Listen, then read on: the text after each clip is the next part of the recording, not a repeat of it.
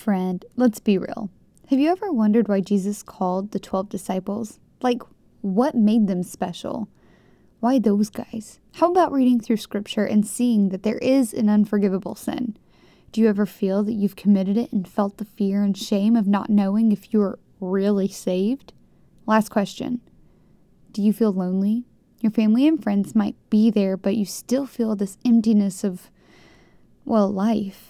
If you identify with any of these, I'm so glad you tuned in because we're going to work through Mark 3, verses 13 through 35, where we learn that bold is trusting Jesus even in strange circumstances. You are listening to Bold Is, a ministry podcast training women how to handle the Word of God. Buckle up, sis. It's about to get real. Here's your host, Megan Rawlings. I will never forget the day that I was on the bus in fourth grade.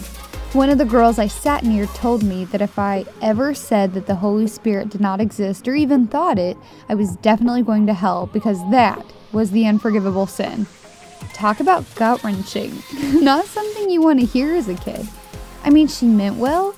She was passionate and excited about something that she had learned. But that's the problem with poor exegesis.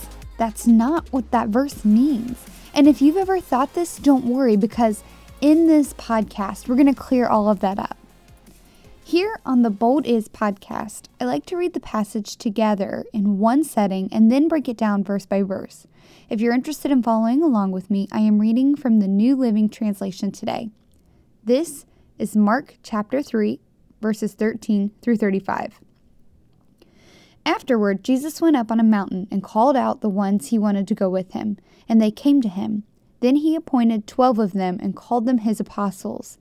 They were to accompany him, and he would send them out to preach, giving them authority to cast out demons. These are the twelve he chose Simon, whom he named Peter, James and John, the sons of Zebedee, but Jesus nicknamed them sons of thunder. Um, Andrew, Philip, Bartholomew, Matthew, Thomas, James, son of Alphaeus, Thaddeus, Simon the Zealot, Judas Iscariot, who later betrayed him. One time, Jesus entered a house and the crowds began to gather again. Soon, he and his disciples couldn't even find time to eat. When his family heard what was happening, they tried to take him away. He's out of his mind, they said. But the teachers of religious law who had arrived from Jerusalem said he's possessed by Satan, the prince of demons. That's where he got his powers to cast out demons. Jesus called them over and responded with an illustration. How can Satan cast out Satan? He asked. A kingdom divided by civil war will collapse.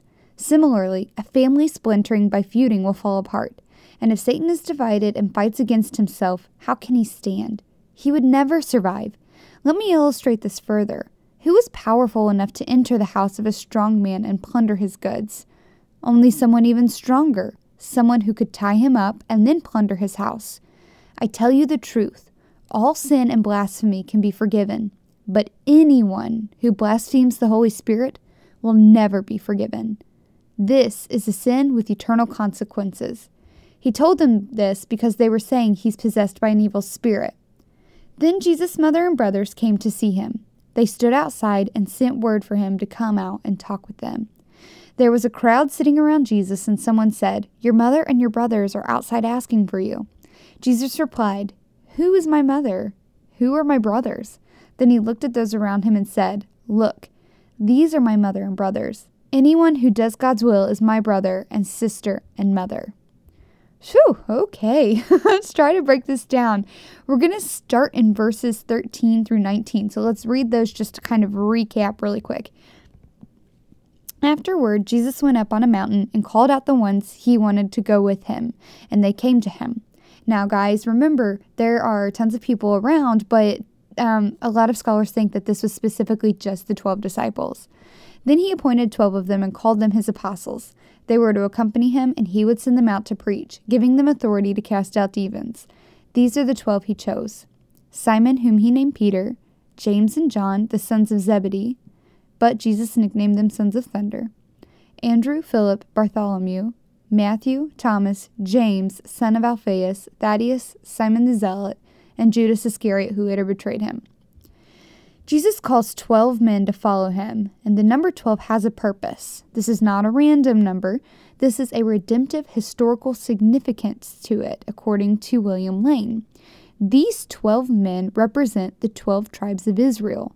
God's chosen people originally came from, you got it, the 12 tribes of Israel, and is continued through the work of Christ and his 12 disciples. Their job was to do ministry with him and after him, which is still the mission for his followers today. Don't forget about the Great Commission in Matthew. Here's something that is super interesting. The promise that is given to these 12 men and now to us is that they share in the power of the kingdom that we now have access to through means of Christ. I know that the names of the disciples are broken down here, but I want to revisit this at another time.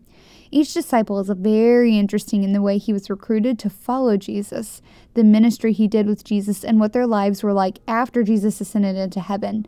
All of them um, were martyred. All of them martyred. They died as martyrs, except for John and Judas Iscariot. Judas um, committed suicide, and John died of old age. But he was you know, boiled alive. He was sent out to, or he was boiled, not alive. Oh, he was alive, yeah. And he was sent out to um, a deserted island. Um, so it's not like they had easy lives. And um, we hope to complete an informational packet on this one day, but for now, let's keep moving forward with the rest of chapter 3 in Mark. One time Jesus entered a house. Oh, this is verse 20 and 21, by the way. One time Jesus entered a house, and the crowds began to gather again. Soon he and his disciples couldn't even find time to eat. When his disciples heard what was happening, they tried to make him away, take him away. He's out of his mind, they said. Fun fact Mark is the only gospel to report this incident. And basically, what he's saying is, are the crowds were so large that Jesus was not even able to eat. And it's kind of funny. Um, in Greek class, I was learning um, this passage. And when it was talking about Jesus eating, it says that he couldn't even eat his own bread. And I thought that was kind of clever. It adds a little bit of extra um, to it. And his family, and they state that he's out of his mind. And this probably happened because he was claiming to be God. Um, and a lot of people were just super opposed to that, obviously. Um, let's look at verse 22. We're flying through, aren't we? But the teachers of religious law who had arrived from Jerusalem said, He's possessed by Satan, the prince of demons. That's where he gets the power to cast out demons. Okay, listen to this. The late Bible scholar William Lane said, which you guys know I'm a huge fan of William Lane's Mark commentary. The arrival of a delegation of legal specialists from Jerusalem suggests that the Galilean mission of Jesus had attracted the critical attention of the Sanhedrin. The scribes know that Jesus had a considerable following and that he possessed the power to expel demons. It is possible that they were official um, emissaries from the great Sanhedrin who came to examine Jesus' miracles and to de- determine whether Capernaum should be declared a seduced city, the prey of an apostate preacher. And basically, that means someone who's trying to lead people astray. Such a declaration required a thorough investigation made on the spot by official envoys in order to determine the extent of the defection and to distinguish between the instigators, the apostates, and the innocent. I just thought that was absolutely fascinating. So here, let's go on to 23, verse 23 through 27. Jesus called them over and responded with an illustration. How can Satan cast out Satan? he asked. A kingdom divided by civil war will collapse. Similarly, a family splintering by feuding will fall apart. And if Satan is divided and fights against himself, how can he stand? He would never survive. Let me illustrate this further.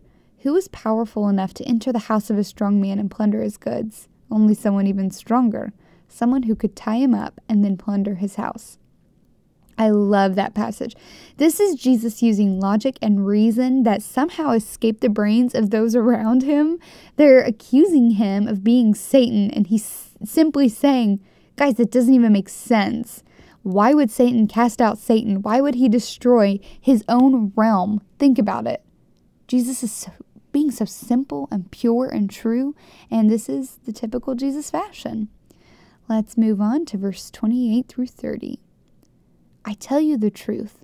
All sin and blasphemy can be forgiven, but anyone who blasphemes the Holy Spirit will never be forgiven. This is a sin with eternal consequences. He told them this because they were saying he's possessed by an evil spirit. Okay, first of all, we must remember to keep this in context. Remember, first of all, who Jesus is surrounded by legal specialist, and remember what they just accused Jesus of doing being Satan, casting out Satan as Satan. They're giving demons and Satan credit for the Holy Spirit's work. They are not accepting that salvation is through Jesus. And this, my friends, is what he means when he says blasphemes the Holy Spirit. He's talking about these Jewish men who were giving credit to Satan and the demons. All right, ladies, let's wrap this up. Verses 31 through 35. Then Jesus' mother and brothers came to see him. They stood outside and sent word for him to come out and talk with them. There was a crowd sitting around Jesus, and someone said, Your mother and your brothers are outside asking for you.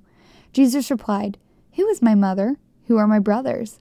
Then he looked at those around him and said, Look, these are my mother and brothers. Anyone who does God's will is my brother and sister and mother. Jesus took this interruption and made it a teaching moment. He is expressing his sincerity to the crowd by calling those around him his family. If you believe, welcome to the family.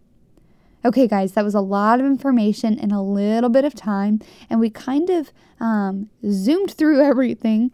So the question remains what does all this mean for us today? If there's one point that I want you to take away, it's this the only unforgivable sin is not accepting the grace of Jesus.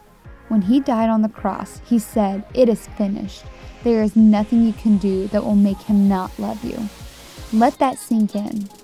Ladies, there is nothing, not one thing, that you can do that could ever stop the grace and love of Jesus Christ. It's been so much fun finishing up Mark chapter 3 Tune in next week as we begin chapter 4. And if you don't mind, leave us a rating and review, and we would be so very grateful. All right, women, go out and be bold.